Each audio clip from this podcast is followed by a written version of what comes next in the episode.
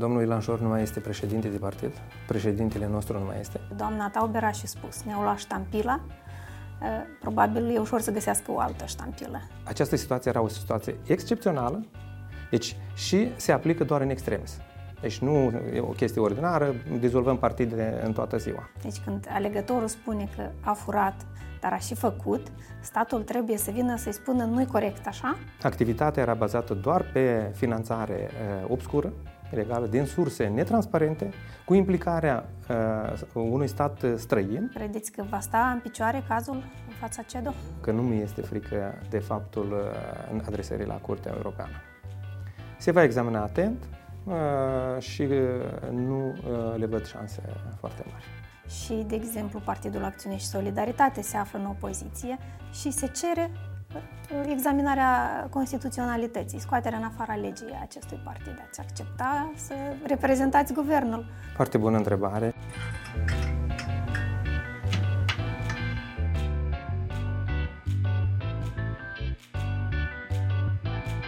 Bună ziua și bine v-am regăsit la podcast ZDC. Curtea Constituțională a declarat neconstituțional Partidul Șor, după un proces care a durat mai mult de o lună. Sesizarea a fost depusă încă în toamna anului trecut de guvern, care a ales să fie reprezentat în fața curții nu de către juriști ai executivului, ci de către un birou de avocați. Invitatul meu este domnul Eduard Digore, unul dintre avocații care a reprezentat guvernul la Curtea Constituțională. Bine ați venit la Ziarul de Gardă. Bună ziua, bine v-am găsit. Uh, mulțumim că ați acceptat invitația Plăcere. noastră de a discuta. Uh, ați avut, iată, câștig de cauză la Curtea Constituțională, reprezentând guvernul în acest dosar, uh, în premieră pentru Republica Moldova, când s-a examinat constituționalitatea unui partid. Ați avut o misiune complicată a fost nu atât de complicată, fiindcă exerce de mai bine de 23 de ani, dar a fost specifică, aș spune. Și în afară de asta, timpul foarte scurt pentru pregătire și însăși mersul procesului. Deci a creat o situație un pic mai încordată, să spunem, pentru noi ca și avocați. În afară de asta, cu siguranță fiind în prezent în fața Curții Constituționale din nou, iar faptul că este pentru prima dată o astfel de, de speță, cu siguranță că trezea cumva mai multe întrebări pentru noi, astfel încât să găsim răspunsul la toate care se cerea de la noi. Uh, vă întrebam de misiune complicată sau nu, uh, ca să specific, vi s-au oferit din partea guvernului suficiente probe pe care să le prezentați în fața curții pentru a argumenta uh, că această formațiune este împotriva legii, împotriva Constituției?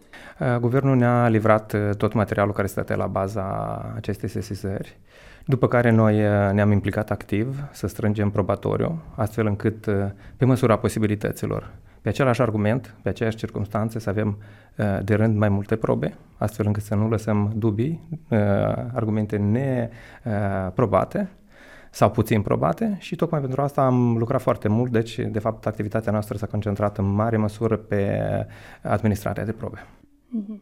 Uh, poate ne puteți oferi niște exemple. Ce probe ați decis dumneavoastră sau ați propus dumneavoastră să fie administrate?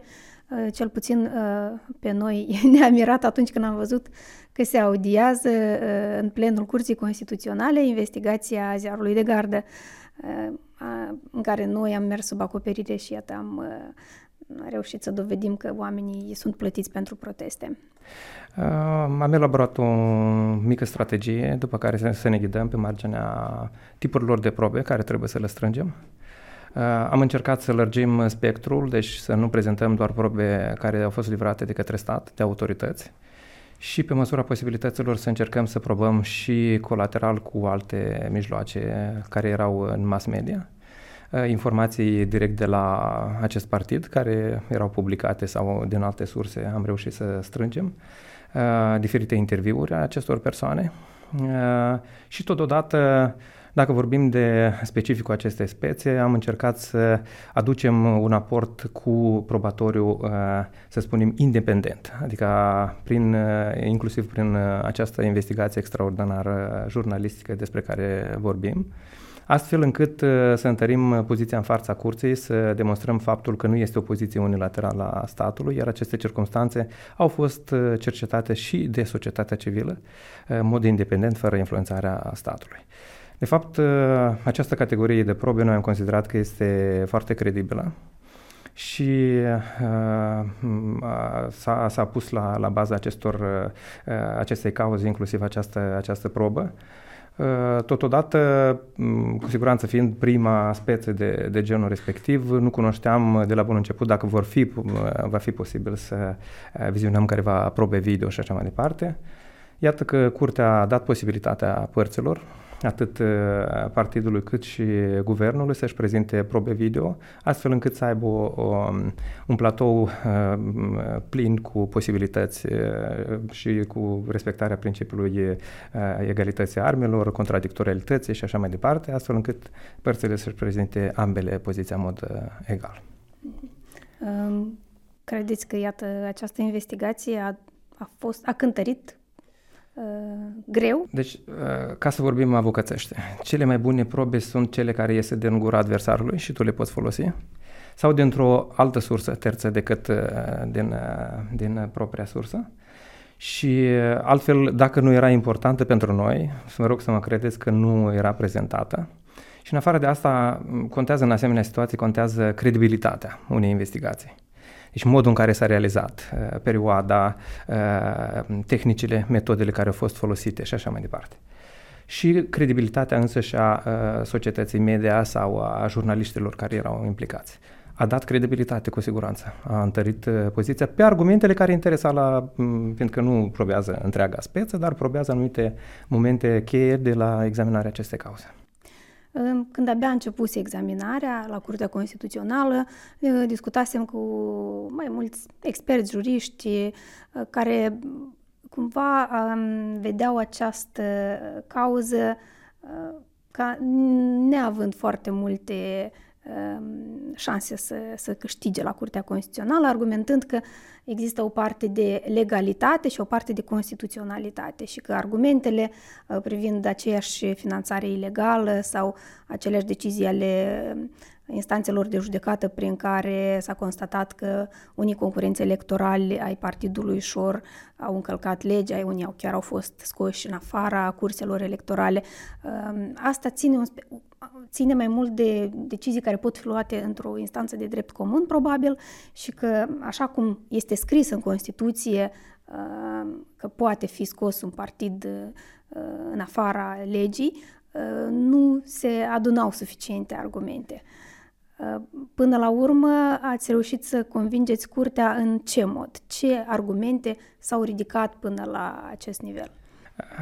Deci, pentru mine ca și jurist, bun, că au fost multe opinii și este foarte bine că au fost exprimate și eu mă bucur că au fost exprimate în sens invers, că șanse nu sunt, fiindcă asta ne motivat de 10 ori mai mult ca să dovedim contrariul. Aveam sarcina și obiectivul era pentru noi era foarte clar că trebuia să, să avem câștig de cauză. Uh, doar uh, consta în faptul cât de bine argumentăm și probăm aceste circunstanțe. Uh, în momentul în care, pentru mine a fost un semnal, ca să vă zic, și trebuie examinat prin prisma aceasta, în momentul în care curtea a fost sesizată, vrea să spună că curtea a reținut argumente importante de constituționalitate, nu de legalitate. Și din punctul meu de vedere, asta cam, cam se exclude argumentul. Cei care înțeleg, probabil, trebuia să fie atenți la acest lucru odată ce s-a acceptat să fie deci, examinat, deci, era Vreau să spun că a trecut prima fază de admisibilitate. Altfel, curtea o uh, restituia și se încheia acest uh, aspect. În afară de aceasta a mai fost un test pe uh, parcursul judecării cauze. Partea adversă a solicitat sistarea procesului, tocmai pe motivul ăsta, din nou spunând că sunt chestii de legalitate și alte circunstanțe care le-au invocat. Curtea din nou a respins um, această cerere, ceea ce ne-a dat din nou de înțeles că noi avem șansa noastră să mergem până la capăt și să obținem uh, uh, rezultatul pe care ne-l propusesem. Uh, deci, unde ne-am concentrat noi, ceea ce trebuia să facem în fața curții, fiindcă temerurile erau deja prezentate de uh, guvern, noi trebuia în jurul acestor temeiuri două de bază, vorbim de încălcarea principiului statului de drept și suveranitatea și independența, noi trebuia să ne concentrăm pe probarea activității sau acțiunilor conducerii acestui partid care militează împotriva acestor principii. Fapt ce aici am realizat prin probatoriu, deci ne-am concentrat și am, am realizat să probăm aceste fapte. Mai mult ca atât, noi am reușit să lărgim spectrul de motive și argumente în fața curții decât cele prezentate de, de guvern, mai ales pe partea de instigare la ură și la destabilizare.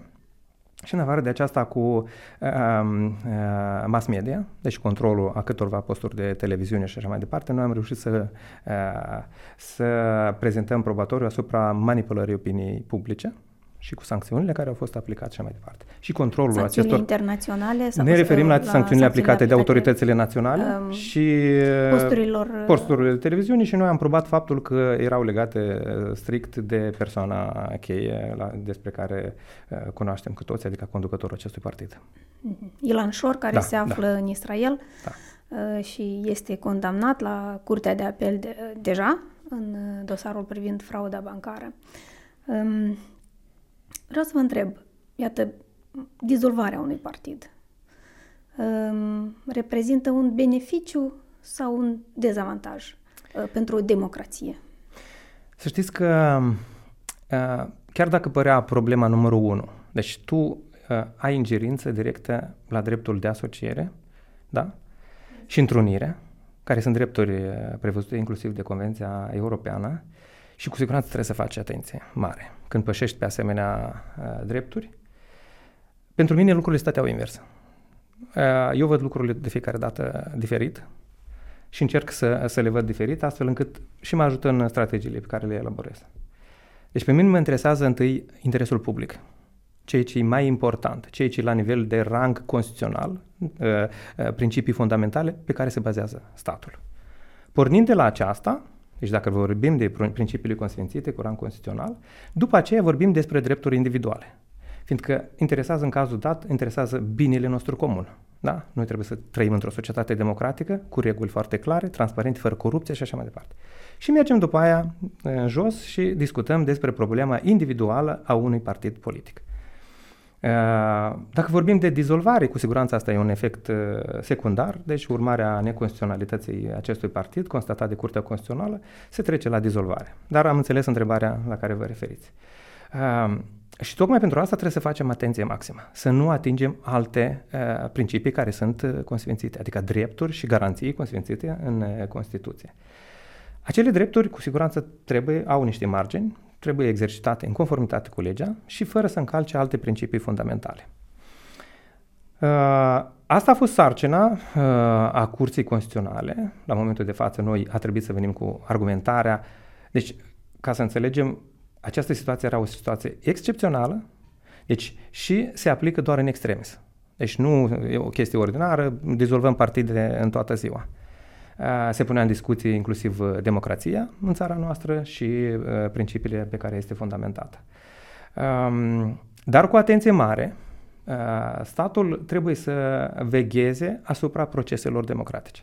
Și de fiecare dată trebuie să verifice dacă este o, o activitate în conformitate cu principiile democratice, această uh, activitate a acelui partid este o activitate veritabilă uh, politică, uh, ea se realizează cu instrumente legale sau nu. Iată, lucrul ăsta noi a trebuit să-l probăm, mm, pe asta s-a concentrat și s-a constatat efectul acesta. Alte măsuri, din păcate, uh, urmare a acestor acțiuni și activități acestui partid. Eu am depășit, am vorbit și mai mult Uh, cu, uh, așa ca să arătăm curții că mai întâi de toate, pentru un asemenea partid trebuie să verifice, dacă vorbim despre dată, trebuie să verifice dacă el este un veritabil partid și uh, desfășoară și urmărește scopurile prevăzute de lege până la urmă.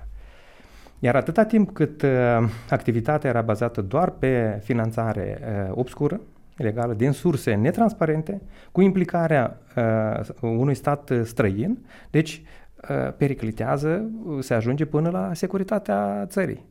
Și în condițiile respective, ca să răspund la întrebare, concluzionând, ne întrebăm, deci noi vrem să riscăm ca Republica Moldova să fie, să revină la conducerea uh, țării cu, uh, de către o conducere care uh, folosește instrumente bazate pe corupție și pe netransparență și pe încălcarea drepturilor omului, atunci noi trebuie să acceptăm o asemenea situație, dar trebuie să știm că democrația va funcționa în acele, în acele condiții. Mai mult ca atât, s-ar părea că era un proces unilateral și guvernul era cel care trebuia uh, să probeze toate circunstanțele. Așa este, dar uh, fiind un proces uh, echitabil, unde era garantat dreptul la apărare și principiul contradictorialității, cum spunea Comisia de la Veneția, Partea adversă, și sunt chiar mențiuni ale, ale uh, Comisiei, care spune că trebuie să aibă șansa să-și prezinte punctul său de vedere. Deci să dea replica celor ce uh, spune uh, guvernul. Și tocmai pentru asta partidul a luat o poziție, a, a, să spunem, a, a struțului în care să nu dea răspuns la întrebări, să nu fie, să manifeste un rol proactiv, să demonstreze contrariul, să spune, domnule, că nu eu desfășor activitatea altfel, Uh, din păcate nu, nu s-a realizat, fiindcă chiar preferam să fie o, uh, o luptă mai strânsă pe, pe argumentări și nu pe uh, alte, alte aspecte și atac la persoană sau altceva. Deci chiar mi-ar fi, mi-ar fi, mi-ar fi plăcut mai mult. Cumva de partea cealaltă nu tocmai o opoziție puternică? Nu vreau să spun așa că aș descalifica, dar nu, nu asta era argumentul că uh, ei uh, puteau să prezinte altfel decât uh, deci, uh, fața acestui partid și activității partidului. Dar, din păcate, nu, nu au pus accent pe, pe acest aspect, că este un proces contradictoriu. Uh, vă întrebam despre, iată, democrație și dizolvarea unui partid în contextul în care acest partid uh, Uh, are simpatizanți, are deputați în Parlament, uh, are susținere în societate, oarecare susținere în societate. Aceste persoane rămân nereprezentate în acest moment uh, și de asta vă întrebam dacă reprezintă și oarecare riscuri această situație sau oarecare dezavantaje pentru o societate. Una din problemele care se punea și pe care noi trebuia să trecem sau partea, partidul trebuia să o probeze, se referea la faptul dacă uh, proiectul lor de țară sau schimbarea pe care o propun ei este în conformitate cu principiile democratice. Și asta a fost unul din argumentele forte. Ei nu au reușit să, să probeze acest fapt, fiindcă schimbarea care se propunea trebuie să corespundă principiilor democratice și în afară de asta schimbarea trebuie să se realizeze uh, în conformitate cu legea sau în conformitate cu aceste principii, respectăm principiile democrației și statului de drept. Deci, în uh, condițiile respective, noi trebuia să analizăm, eu chiar am pus accent pe această chestie foarte mult, să vedem dacă ei, uh, chiar și cu protestele care le organizează, ce revendicați? Sau ce vreți voi, fiindcă au fost constituite guvern popular, scutul poporului uh, și așa mai departe, deci au organe paralele în stat, constituite potrivit rezoluțiilor lor și în condițiile respective trebuia să, să evaluăm real și atât acolo a fost confruntarea față de curte, fiindcă noi trebuia să ne exercităm sarcina de a convinge curtea, o parte și alta. Din păcate nu au făcut referință la acest lucru, iar tocmai despre asta am vorbit în fața curții și atenționat inclusiv Curtea Europeană, că statul nu trebuie să fie pasiv în asemenea situații, când sunt asemenea riscuri de periclitare a acestor principii sau securității naționale și mai departe, încălcările drepturilor omului în stat, deci trebuie să ia măsuri la timp. Adică chiar și un, un concept se referă la faptul că democrația trebuie să cunoască să se apere. Deci, în condițiile respective, eu înțeleg ce spuneți, că simpatizanții nu pot să facă o evaluare uh, Eh, dacă sunt simpatizanți reali, nu sunt reali, aici trebuie să vii sociologici și să spună ce Cel puțin ce efect... deputați în Parlament, asta e un uh, rezultat real. Acum și deputații. Deputații toți cu imunitatea ridicată. Uh, uh, da, au fost aleși de o parte de, de popor și asta e, dar trebuie să înțelegem foarte bine, deci uh, modul în care uh, au ajuns acești deputați să fie aleși. Deci noi, la bază, a stat faptul că ei în fiecare uh, campanie electorală, în 2016-2022, uh, au comisii legalități, toate legate de finanțare. Și noi trebuie să pornim de la origine. Modul în care acești deputați au ajuns în Parlament, modul în care au convins oamenii să-i voteze și așa mai departe. Fiindcă dumneavoastră cunoașteți. Oamenii simpli, nu știu întrucât are, au capacitatea să discearnă în, în privința acestor mesaje care ele ascund de fapt un alt, un alt scop. Și lumea au privit că, domnule, că ăsta, partidul respectiv a venit, a făcut, a, a sloganul care este clar, deci nu vreau să-l ascund, că a furat, dar și a făcut. Deci, iată, metoda asta, deci ea este înșelătoare, fiindcă și statul, tocmai în situația asta, este obligată, instituțiile statului, să intervină prin ingerința sa și să contracareze lucrurile acestea, care sunt periculoase pentru democrația și dezvoltarea acestea. Deci când alegătorul spune că a furat, dar a și făcut, statul trebuie să vină să-i spună nu-i corect așa? Uh, faci, nu, nu doar da, atât. Îți, dă, îți dăunezi ție atunci când alegi pe cineva în felul ăsta? Asta trebuie să facă și în afară de aceasta trebuie să vină cu un rol proactiv, să acționeze cu instrumentul care este prevăzut de lege. În cazul dat a fost vorba despre Curtea Constituțională, acest instrument democratic uh, urma în statul de drept să fie utilizat în acest scop tocmai, ca să se contracareze pericolele de periclitare a securității uh, naționale, adică vorbim de suveranitate, independență, securitate și statul de drept. Dar au mai fost partide care au încălcat legea, inclusiv privind finanțare, nu știu, ilegală, sau au mai fost scoși uh, competitori electorali din, uh, din curse. Um, am avut situația de stat capturat uh, în Republica Moldova, când totul era subordonat unui partid, care era la rândul lui subordonat unei persoane, Vladimir Plahotniuc. Credeți că ar mai fi fost ocazii sau situații în care statul să intervină în, în așa situație, în asemenea măsură, încât să scoată un partid în afara legii, să uh, declare neconstituțional? Iată, um, răspunsul ăsta um, le place să-l dea politicienii și să zică multe. Critici putem să aducem, dar să știți că în fața unui proces, când discuți pe probe, lucrurile stau altfel. Deci tu trebuie să aduci... Vă dați seama, măsura asta este o măsură extremă, da? De dezolvare a unui partid și pentru asta trebuie argumentele cele mai puternice. Uh, și pentru a, în afară de asta uh, trebuia să ai în față prezentat cadrul general al acelui partid și activității sale.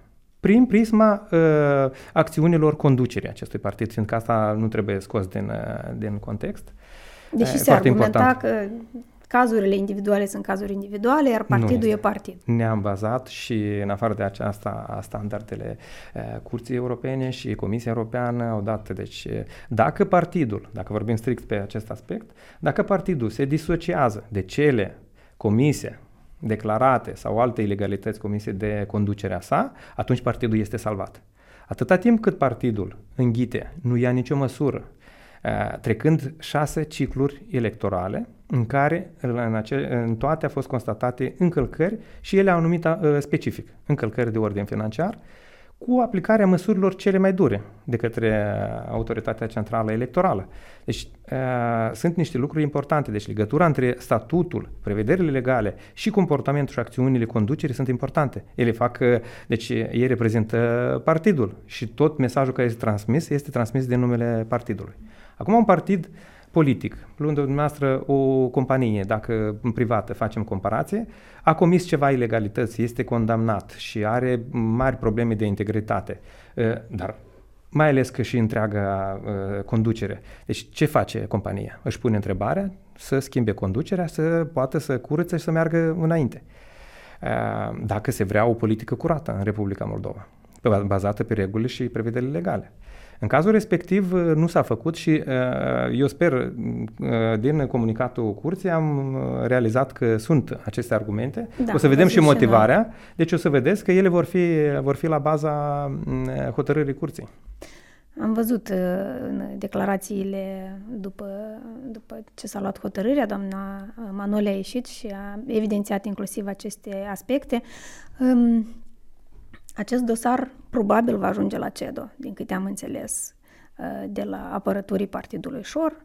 Se intenționează să se ajungă la CEDO, Curtea Europeană a Drepturilor Omului, care a mai examinat situații similare când statele au decis interzicerea unor partide sau scoaterea în afara legii uh, și uh, care a dat dreptate unor asemenea partide în unele cazuri. La multe nu le-a dat dreptate. Iar unele, da, au, au fost decizii în favoarea statelor. Era vorba poate mai mult despre situații de extremism atunci când partidele erau uh, cu mesaje extremiste. Credeți că va sta în picioare cazul în fața CEDO? Eu vreau să pornesc de la niște chestii importante. Deci eu cunosc din interior, cunosc cât de bine sunt probate toate argumentele pe toate capitolele. Tot ce s-a discutat, toate temerile invocate, ele au fost probate, susținute de probe. Este foarte greu acestui partid. În primul rând, știți cum este așa o situație de, cumva de neînțelegere sau incompatibilitate. Când un partid ar lupta pentru principii democratice da, în statul nostru, ca să, să dezvoltăm democrația la noi, cu siguranță că se gândește și la, în caz că nu-i reușești la nivel național, se gândește și la Curtea Europeană, fiindcă acolo protejează și verifică ingerința statului în anumite drepturi, în realizarea anumitor drepturi. Acum, de, despre asta vorbeam. Deja specificul partidului nu, nu vreau să vorbesc pe, pe asta. Ceea ce îmi dă încredere mie, cunoscând aceste aspecte, uh, mai mult ca atât, eu vă asigur că Curtea Constituțională, dacă nu avea substanță probatorie și argumente uh, în susținerea tezei uh, prezentate de guvern, nu declara neconstituțional un partid. Vă asigur că sunt întrunite toate condițiile Uh, și dacă aș spune că, um, ca și avocat care am o anumită experiență, că nu mi este frică de faptul uh, în adresării la Curtea Europeană. Se va examina atent uh, și uh, nu uh, le văd șanse foarte mari. Um, de ce dumneavoastră ați acceptat în calitate de avocat, iată, oferta guvernului de a-i reprezenta la curte? Acum, uh, lupta noastră, în afară de ceea ce facem noi zi de zi, ca și avocați, noi trăim uh, în aceeași societate și am preferat să, să avem o de, uh, democrație consolidată, instituții puternice și vreau să vă zic că în afară de munca care o facem, uh, încercăm să ne implicăm public prin acțiuni care interesează cetățenii. De multe ori am făcut-o dezinteresat, această provocare, vreau să vă zic, ne-a plăcut, ne-a ținut în priză, ne-a ținut cu, nu vreau să spun că nu am avut o anumită doză de, de stres, dar mesajul era mult mai puternic pentru mine, de luptă, astfel încât să, să guvernul să reușească să-și argumenteze cât mai bine poziția. Uh, din considerentele astea, considerăm că, uh, sau văzând că este o problemă care ține de viitorul uh, acestei țări la nivel de democrație, nu aș fi spus nu nici într-o circunstanță. Altfel nu prea îmi văd rolul nostru, fiindcă avocatul și spuneam la, la colegii noștri că noi avem și un mandat public decât cel individual care ți-l semnează clientul și noi trebuie să avem un anumit comportament. În afară de aceasta, trebuie să atenționăm unde putem și să contribuim la dezvoltarea proceselor democratice din țară. Credeți că erau mai puține șanse dacă se mergea pe un apărător din interiorul guvernului și nu pe un Iată, birou de avocați? S-a discutat mult uh, această și am văzut-o prin ce teză, prin ce prismă s-a, s-a examinat. Uh, Considerând că guvernul are mm, juriștii săi în cadrul instituției, uh, acest proces a fost specific. Deci, în primul rând, ținea foarte mult de cunoașterea procedurii. Acesta s-a examinat după regulile dreptului comun, deci unui proces cum ar fi în instanțele de drept comun. Și uh, aici uh, trebuia să, să ții în mâini această situație, deci să vehiculezi foarte bine cu procesul întreg. Uh, cu regulile acestea și totodată um, era nevoie de, din punctul meu de vedere, sau cel puțin cu ce am contribuit noi, de o doză de presiune astfel încât să contracarăm și uh, mesajele politice din cadrul procesului sau alt tip de presiuni care erau și protestele și așa mai departe. Deci consider că am, că am reușit să reprezentăm statul cu oarecare, deci, da, cu, să zic, o lipsă de modestie, dar am făcut tot ce putea, puteam să facem noi în acest caz, să apărăm statul cu demnitate, știind că este vorba de o problemă de interes public. Da, ați mai accepta o asemenea provocare, să zicem, nu știu, peste câțiva ani, când la guvernare se află alt partid și, de exemplu, Partidul Acțiune și Solidaritate se află în opoziție și se cere examinarea constituționalității, scoaterea în afara legii acestui partid. Ați accepta să reprezentați guvernul? Foarte bună întrebare și să știți că um, luptând în acest uh, proces am făcut-o și având încredere în ce, pentru ceea ce mă luptă. Uh, dacă nu voi uh, crede în ceea ce se luptă în cazul respectiv guvernul dat sau care va fi la putere în momentul respectiv, și nu voi respecta acele teze pe care ei merg, eu nu voi putea apăra niciodată. Credeți că, iată, conjunctura politică actuală? Avem un partid la guvernare, uh, Partidul Acțiune și Solidaritate, uh, avem, iată, acest partid de opoziție, uh, avem judecătorii Curții Constituționale care au fost numiți în mandatul acestui partid aflat la guvernare, care a și fost o situație în care s-a cerut recuzarea președintelui Curții Constituționale, domnul Roșca, în situația în care dumnealui a fost anterior avocat al uh, președintei Maia Sandu, înainte ca dumnei să fie președinte. Uh, vedeți o oarecare conjunctură politică care a favorizat uh, acest rezultat?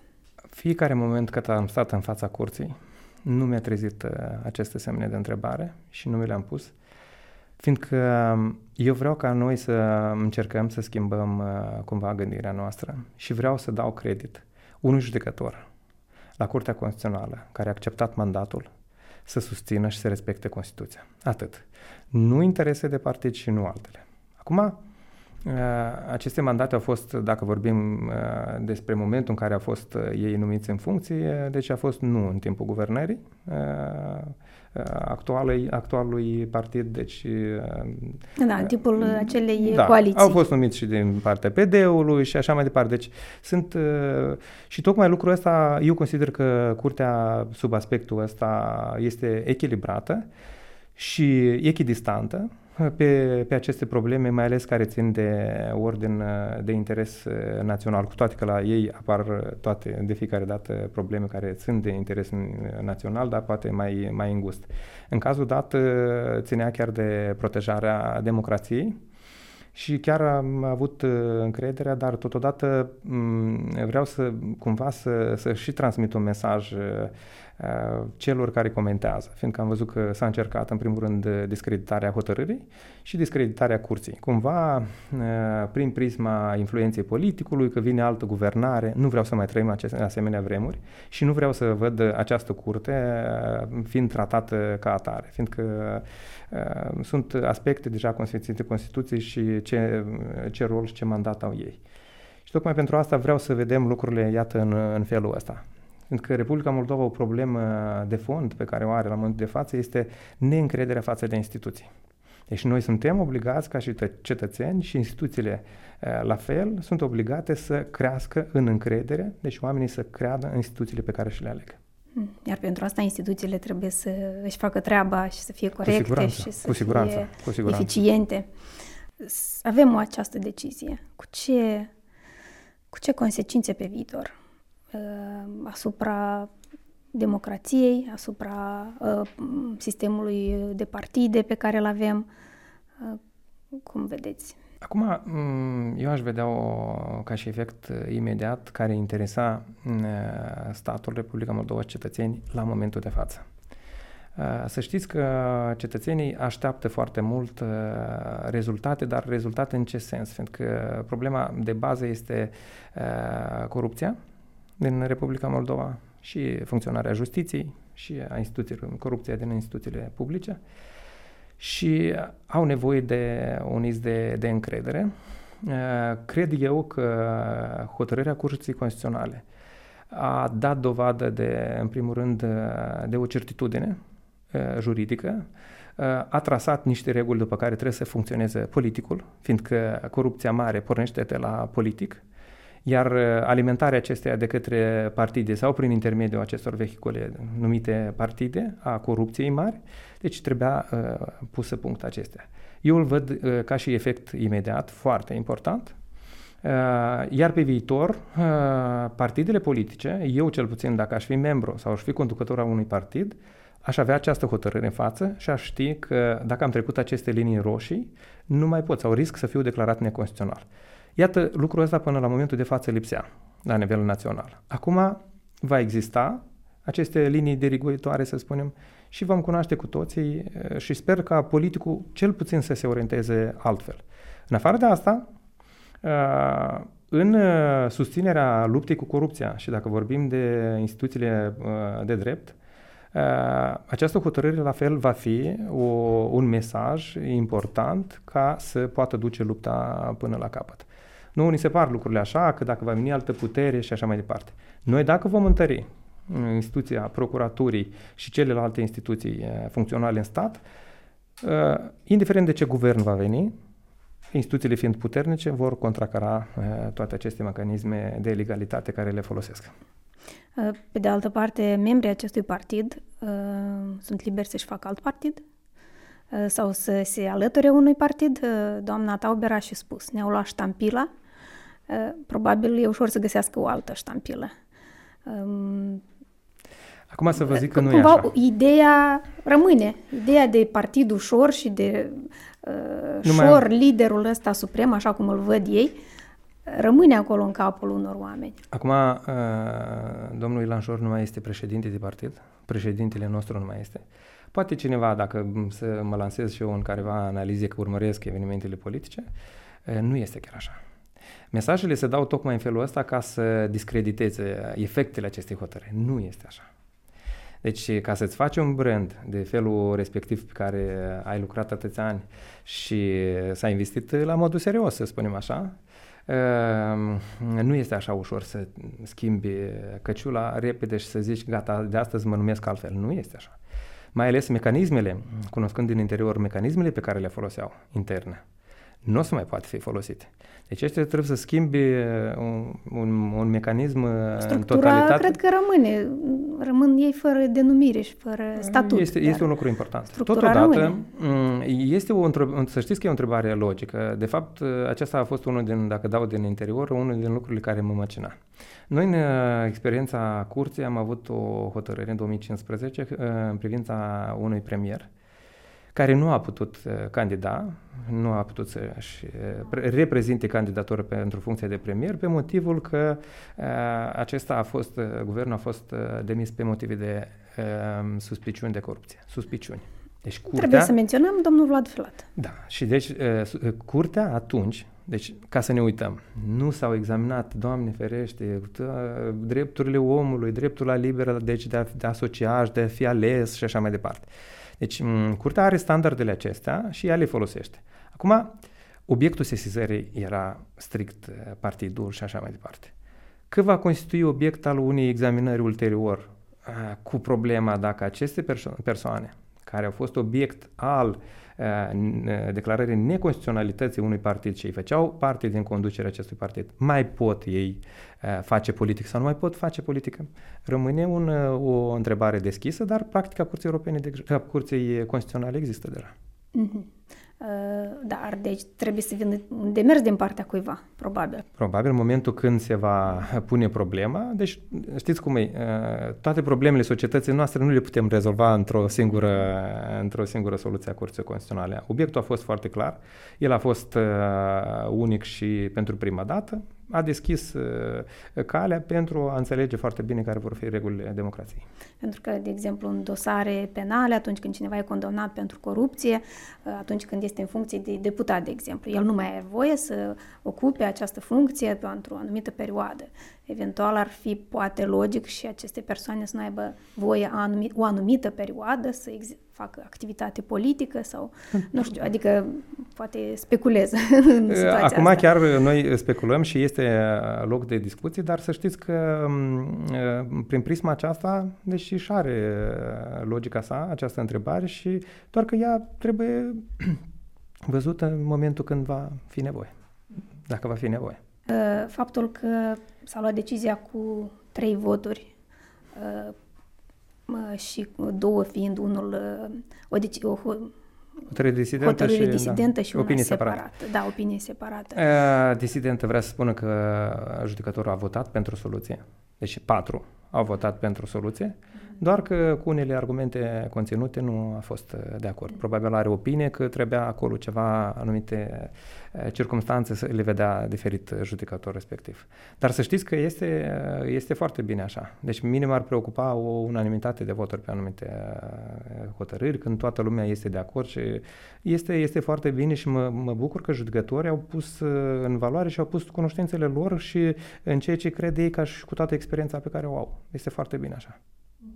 Dacă era în unanimitate, vă, știți vă cum simțeați e, mai puțin sigur de decizie sau știți, de hotărâre? Sau? Sunt anumite situații, doar în vremea, că acum nu vorbim de, de un partid, dar pe vremea cu Partidul Comunist se luau deciziile cu unanimitate, deci votau toți. Dar eu, ca și jurist, prefer ca judecătorii potrivit intimilor convingeri, să se expună hotărârea așa cum, cum a văzut real uh, lucrurile. Să nu fie convinși, constrânși de nici influența publică, nici proteste și nici importanța problemei pe care o aveau în față. Mulțumim pentru discuție. Și mulțumesc dumneavoastră pentru invitație și vă urez succes în ceea ce faceți. Mulțumim.